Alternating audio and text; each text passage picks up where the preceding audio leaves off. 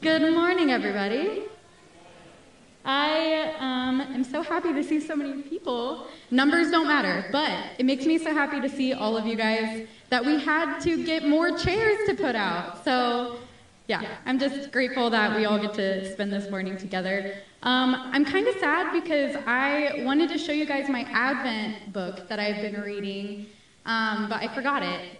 And it's already halfway through Advent, but I'm going to tell you about it anyways. It's called Honest Advent by Scott Erickson. He is an author slash, the, slash theologian slash artist. His Advent book has been very impactful for me this year.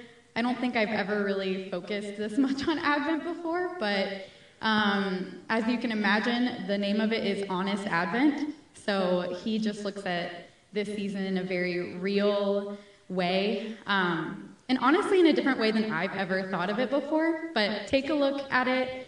It's been amazing. And I honestly think you can read it at any point of the year. It doesn't have to be Advent, but it's really good. Um, yeah, so I'm so excited to be able to share with you guys this morning something that I am really passionate about and a side of Jesus that gives me a lot of hope and comfort. Um, and yeah, just I don't know, it's comforting in the process of being a human, being able to see these sides of Jesus. Um, so, we've been talking about the idea of Emmanuel, of God with us. And I feel like we can hear it so often that it becomes kind of like a cliche phrase that we just say, but we don't really think about what it means. Um, and the holidays can also be really difficult, they can be a time full of mourning.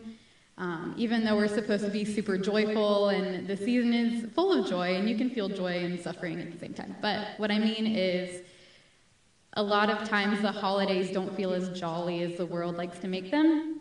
And so I think within that, it can be hard to understand God with us in that.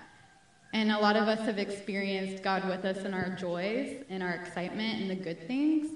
But when we're feeling depression or anxiety or triggering relationships around the holidays um, in mourning, it can be really confusing to hear that phrase during that time. Um, a lot of us could be experiencing loss in a lot of different ways. Uh, maybe the lack of a significant other while everyone else looks happily married, or um, maybe the lack of a child when you've been hoping and praying for one for so long. And sometimes we just get to the holidays and we feel like nothing's changed since the year before, which, which can feel really discouraging. Um, I mean, look at it in COVID season too. Like it feels like the years go by so fast, and it's like, does anything really change? So that can be all really, really discouraging. And despite all of this, the Bible still calls Jesus Emmanuel, meaning God with us. Um, so, how can God be with us today? Course, there's the Holy Spirit, and we know that's the answer to the question that God is with us because of the Holy Spirit. Um, but how can we intentionally notice and honor the Holy Spirit's presence to us um, when life in the holidays can feel really lonely, difficult, or sorrowful? So I'm going to have a few friends come up and read some verses for us before we get started. Kelly and Michaela and Rachel, love if you guys could join me.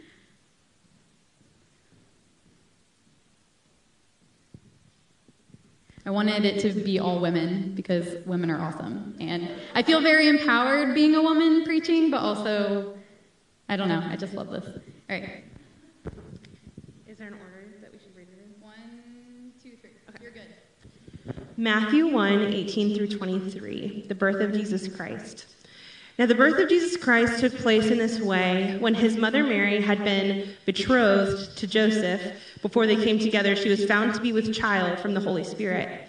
And her husband Joseph, being a just man and unwilling to put her to shame, good job, Joseph, resolved to divorce her quietly. But as he considered these things, behold, an angel of the Lord appeared to him in a dream, saying, Joseph, son of David, do not fear to take Mary as your wife, for that which is conceived in her is from the Holy Spirit. She will bear a son, and you shall call his name Jesus, for he will save his people from their sins. All this took place to fulfill what the Lord had spoken by the prophet. Behold, the virgin shall conceive and bear a son, and they shall call his name Emmanuel, which means God with us.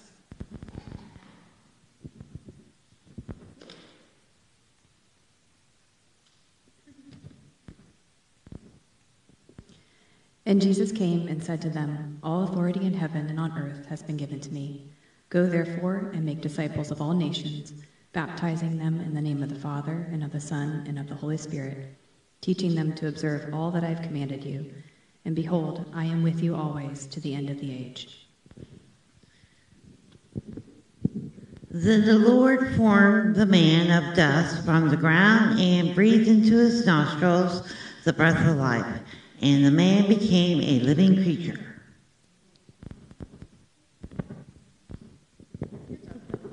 Thanks, guys. So, I really appreciate you guys. Thank you. Um, today, I want to share about how Jesus' vulnerability shows us that God is with us and how vulnerability leads to joy.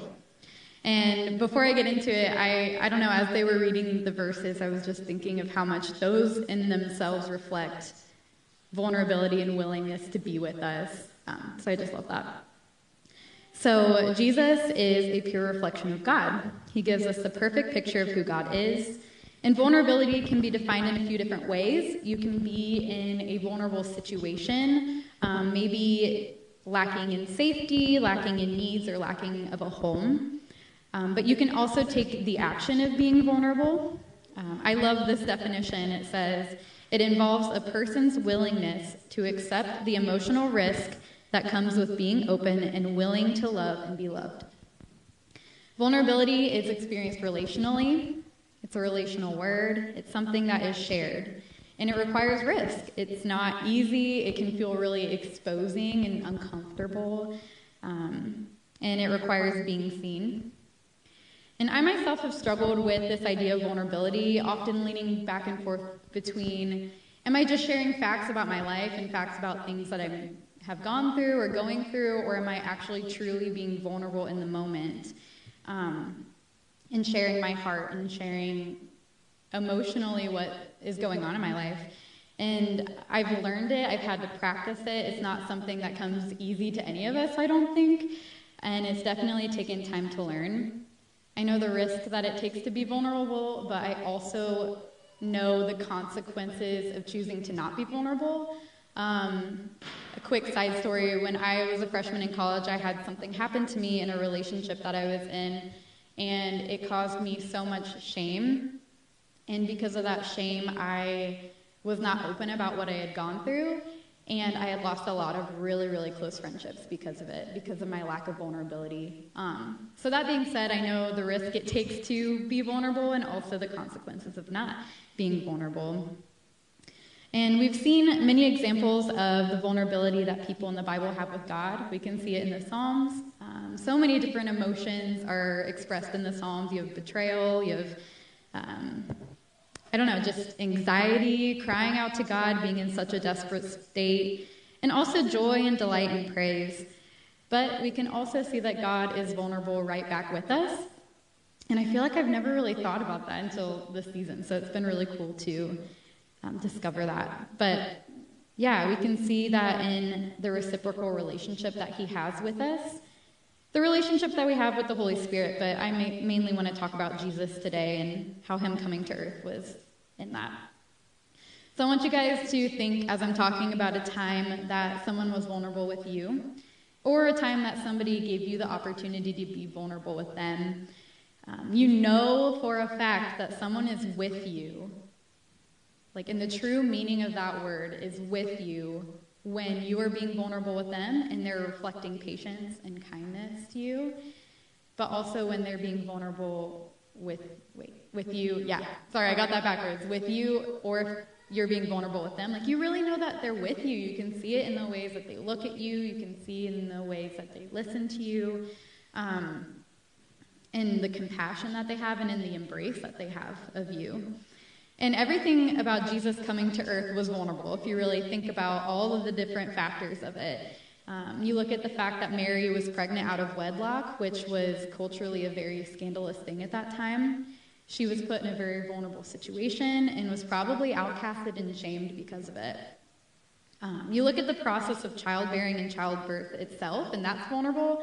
I've personally never gone through it, so I can't talk from experience, but I mean, think about it. Like the process of creating a child in your womb, like the womb can be such a safe space, but also it can be a very dangerous place. Um, she risked the potential of potentially um, having a miscarriage or losing her life within it. And so both Jesus and Mary were vulnerable in this state of pregnancy and childbirth. Um, you look at the fact that Jesus was born into poverty and violence. King Herod was trying to kill all of the newborn baby boys, and so there was that violence. And um, look at the fact that he was probably born on the road or in a stable. We don't really know exactly where, but not in the safety and comfort of a home or a hospital or whatever was normal at that time. Um, and again, Mary and Joseph were traveling while she was so close to giving birth. Um, and then at different points in their life, they were immigrants and refugees, and they were forced to leave their own comfort, home, and safety. So, like, the whole span of his life was an act of vulnerability coming here. And so, God went through great lengths of vulnerability to even come to earth and have a body of flesh. He made himself vulnerable to the human experience and the range of emotions that we feel. Um, we've seen him betrayed, we've seen him experience joy and peace, love, anger, pain, all of it. And so we're focusing on the on Christmas and the coming of Christ, but later down the road, Jesus also shows his vulnerability in the way of the cross, which in itself is a sign of complete vulnerability, as he experienced the weight of every human sin naked and ashamed and abused in front of our eyes. Um, also, you're probably going to hear the word vulnerability like a million times, so it's like a buzzword in this sermon, but just, I felt like I was saying it so often, and I was like, okay, I'm just going to point this out so it's not weird. Um, so, not only, now you're going to think about it every single time I say it, but, anyways. So, not only did God show us his vulnerability in giving us Jesus, but also when he created us. I've been reading the book, um, Does God Really Like Me? I hope you guys have gotten to look at it a little bit throughout the week because it has been amazing. Um, if you don't have it yet, please come talk to us and we will get it to you. Yeah, Jeff, Jeff got you. There we go. So, chapter 3 discusses how God is in our very DNA. This chapter presents the fact that the word image in Hebrew actually means idols, but we don't really use that word in the common context because in like in this context because we usually think of an idol being like a bad thing and the bible talks about how like we shouldn't have idols and all this stuff. But we are god's idols his object of affection attention and praise. In the verse that kelly read in genesis we can see that he created us out of dust and breathed life into us which is also a similar way that pagan priests would create idol gods, which I did not know that. And we're just we're not just a mirror or reflection of God, but the object of his affection that he breathed life into. I thought that was really cool. So I wanted to share a section of that book with you entitled Attunement. It says In chapter one, we talked about joy as a relational experience. God created humans to be in relationship and as relational beings, we are capable of nonverbal communication. We communicate with tone of voice, body language, facial expressions, even intangible vibes that we pick up from another person nearby. This all happens because our brains have what are called mirror neurons. These neurons allow us to pick up and reflect nonverbal communication much faster than verbal communication. Because of this, we are more attuned to people, their moods and emotions, through what their bodies express than through their words. Likewise, because of these mirror neurons, we are much more likely to mirror the emotions and behaviors of people around us without even being aware of it. In this way, our neural pathways mimic or mirror the neural pathways of other people. It's how we stay connected, both emotionally and relationally. As idols of God, as image bearers, we are connected to the presence of God. God is with us. When we are connected with God, our mirror neurons are attuned to God, attuned to what He's thinking and feeling about us, others, in the world. Through this attunement with God, we bear His presence to everything in the world. So, like I just shared, like God is in our DNA in the way that He created us. And so the fact that He created us and we have access to the Holy Spirit allows us to be attuned to God's own emotions and joy and creativity and all of the above. I thought that was a really cool other way to think about God being with us, like, again, literally in our DNA, and that we have that access to it. So we are so connected and created by God that what He ex- that He experiences what we experience. He's open to our vulnerabilities and experiences them with us. And the path of joy is one of vulnerability. It leads to relationships and to freedom, and from freedom to joy. The great risk of vulnerability gives a better understanding of the God who took on flesh and came to us in vulnerability. It leads us to a place where we expose the deepest, most sinful, or darkest beliefs we have about ourselves and shows us that we are loved and seen anyways, and even liked by God. We've been talking about our joy space being our home base, and I wanted to share my personal joy space with you guys, one of them at least. So, one of the joy spaces that I envision when we're going through the imaginative prayer exercises is my grandparents' house and having the opportunity to spend time with them. Which actually, my grandparents' actual house kind of freaks me out um, because it's older. And there was one time I was in the basement as a kid and I thought I heard somebody say my name, but it wasn't my grandma. So, the whole like actual space of my grandparents' house kind of freaks me out. But the relationship with them is what I feel like most safe with. Um, they've always been my greatest supporters, the people who have shown me unconditional love just for me being me. I was always super close to them when, I'm young, when I was young, and I still am now. When I was younger, I would spend almost every weekend at their house. I would have sleepovers with them. I would kick my grandpa out of the bed, and he would sleep on the couch so I could sleep in bed with my grandma. um, and we would like lay in bed and like look at the ceiling and pretend like there were stars on the ceiling and like map out our own constellations and everything. Um, so it was just like a really safe space for me. Sometimes I would go to the grocery store with my grandpa and we would walk down the candy aisle, which he wasn't allowed to go in if my grandma was with him. and so we just have a lot of really, really sweet memories. Um, I knew that they loved me for who I was, that they delighted in me. Um, and there wasn't anything that I had to do to earn that, or I don't know yeah, I just, I never really had to do anything to get that. They just gave that to me freely. Um, yeah, they've always seen my worth and encouraged me in it.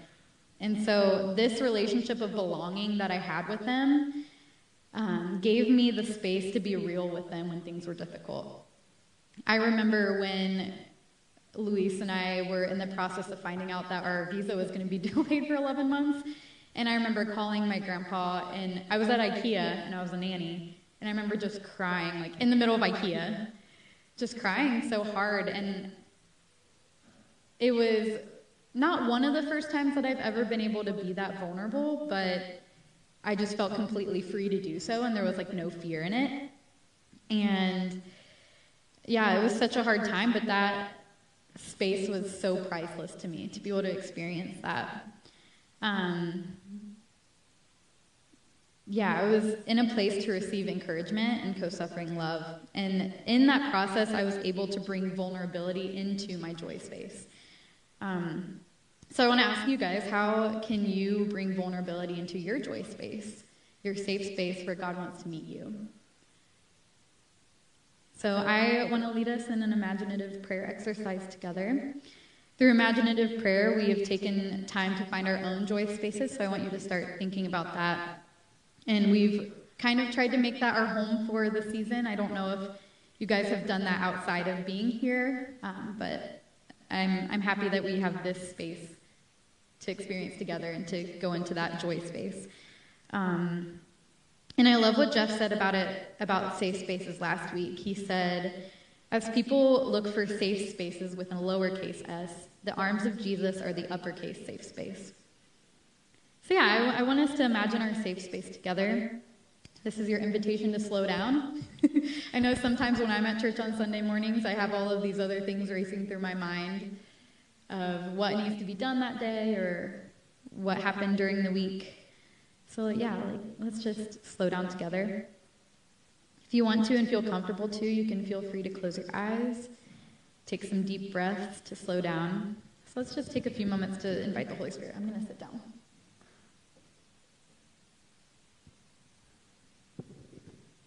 Come, Holy Spirit.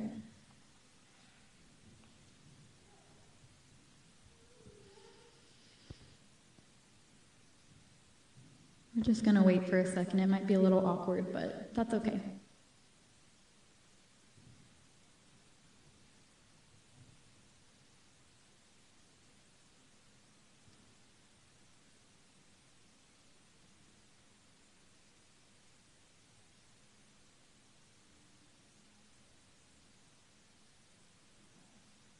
Holy Spirit, I ask for your presence to just fall in this place right now as we think about our joy spaces and we invite you into that, Lord.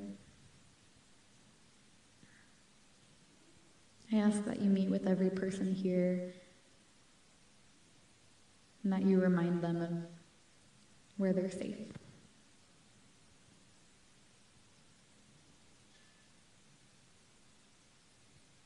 So, as you guys are thinking, I want you to think about what your space looks like. Just look around as almost as if you're in like a VR, like a virtual reality, like you have those goggles on. Take a look around and think about what it looks like. Are you with anyone? Are you alone, or is someone else there with you? And who are those people?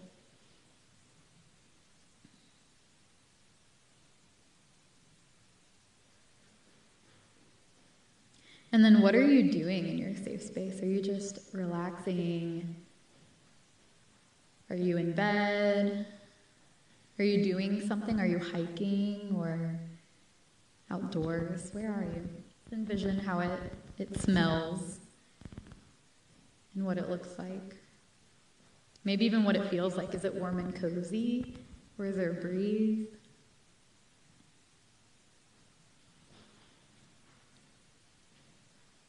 If you're eating food, what does it taste like? Just want you to feel the peace and the joy from this place. Just let it just let it wash over you and soak into your bones.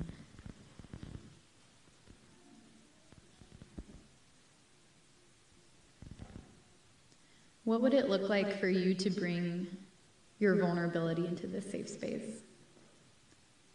What would it look like to be completely open and free to bring the darkest parts of yourself into it?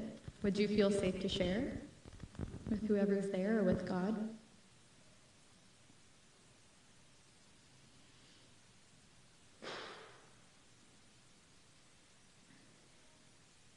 What do you think that God has to say to you in this moment?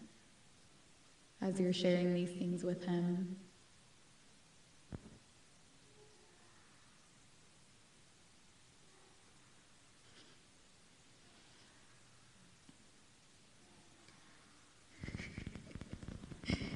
and let's just feel the joy of that moment of a little baby talking during church. I love that. Um, what do you think that God has to say about the things that you're presenting to Him? Maybe it's a trauma that you've experienced. Maybe it's one that you've caused. Um, what do you think has, he has to say about your joy or the deepest secret that you have? And what would it look like to share these things with God?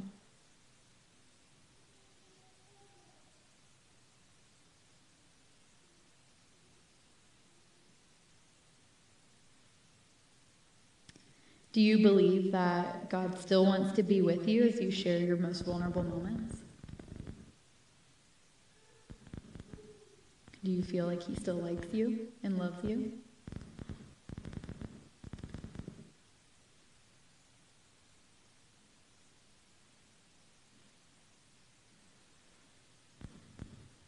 I just want you to imagine what He would say to you about whatever whatever you're sharing with him, whatever you're experiencing, yeah, just listen to his voice of love and truth that he has for you.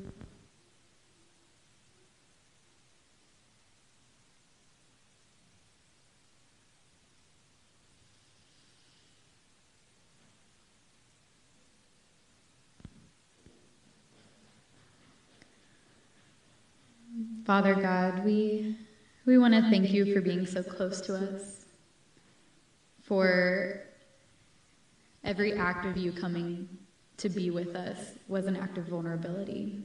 And that within that, we are also able to share vulnerability with you. Thank you for being with us and for wanting to be with us, even when we're little turds sometimes, to ourselves and to other people. Yeah. God, you're so gracious and good to us. Amen. Let me check the time real quick. Do we have a minute? Okay. I didn't know if we were good on time.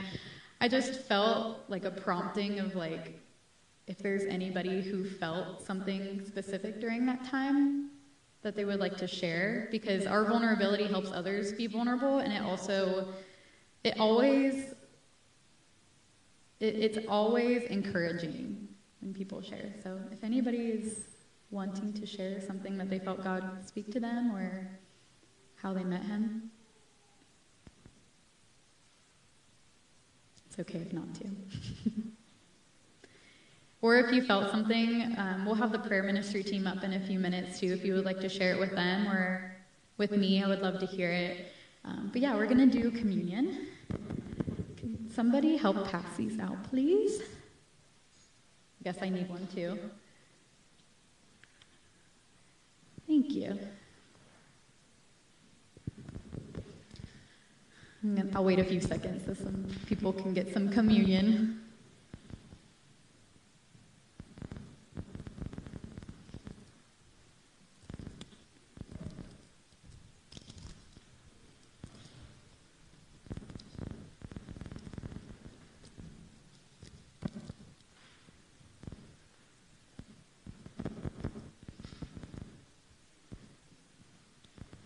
I stuck my finger in the juice. I didn't mean to do that. I'll share a funny story while we're passing out communion. So, my pants are a little too tight, so I currently have them unbuttoned, one button, and it just it just made me think about um, when Luis and I got engaged. Uh, we got engaged and everything was great, and then there was a friend there to take pictures of us. And when I took my jacket off to take the pictures, my pants were completely unzipped. So I, my pants were unzipped when I got engaged. So just just being a little vulnerable with you guys. I feel like if that's not like a good depiction of like what my life is, then I don't know what is. All right. Looks like most people have communion now. But on the night that Jesus opened himself up to vulnerability and the vulnerability of being betrayed, he took the bread, saying that this is my body broken for you.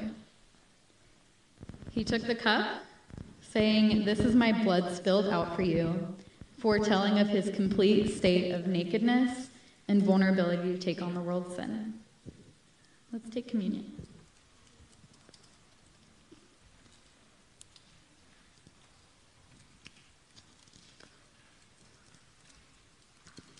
Those communion wafers were fresh.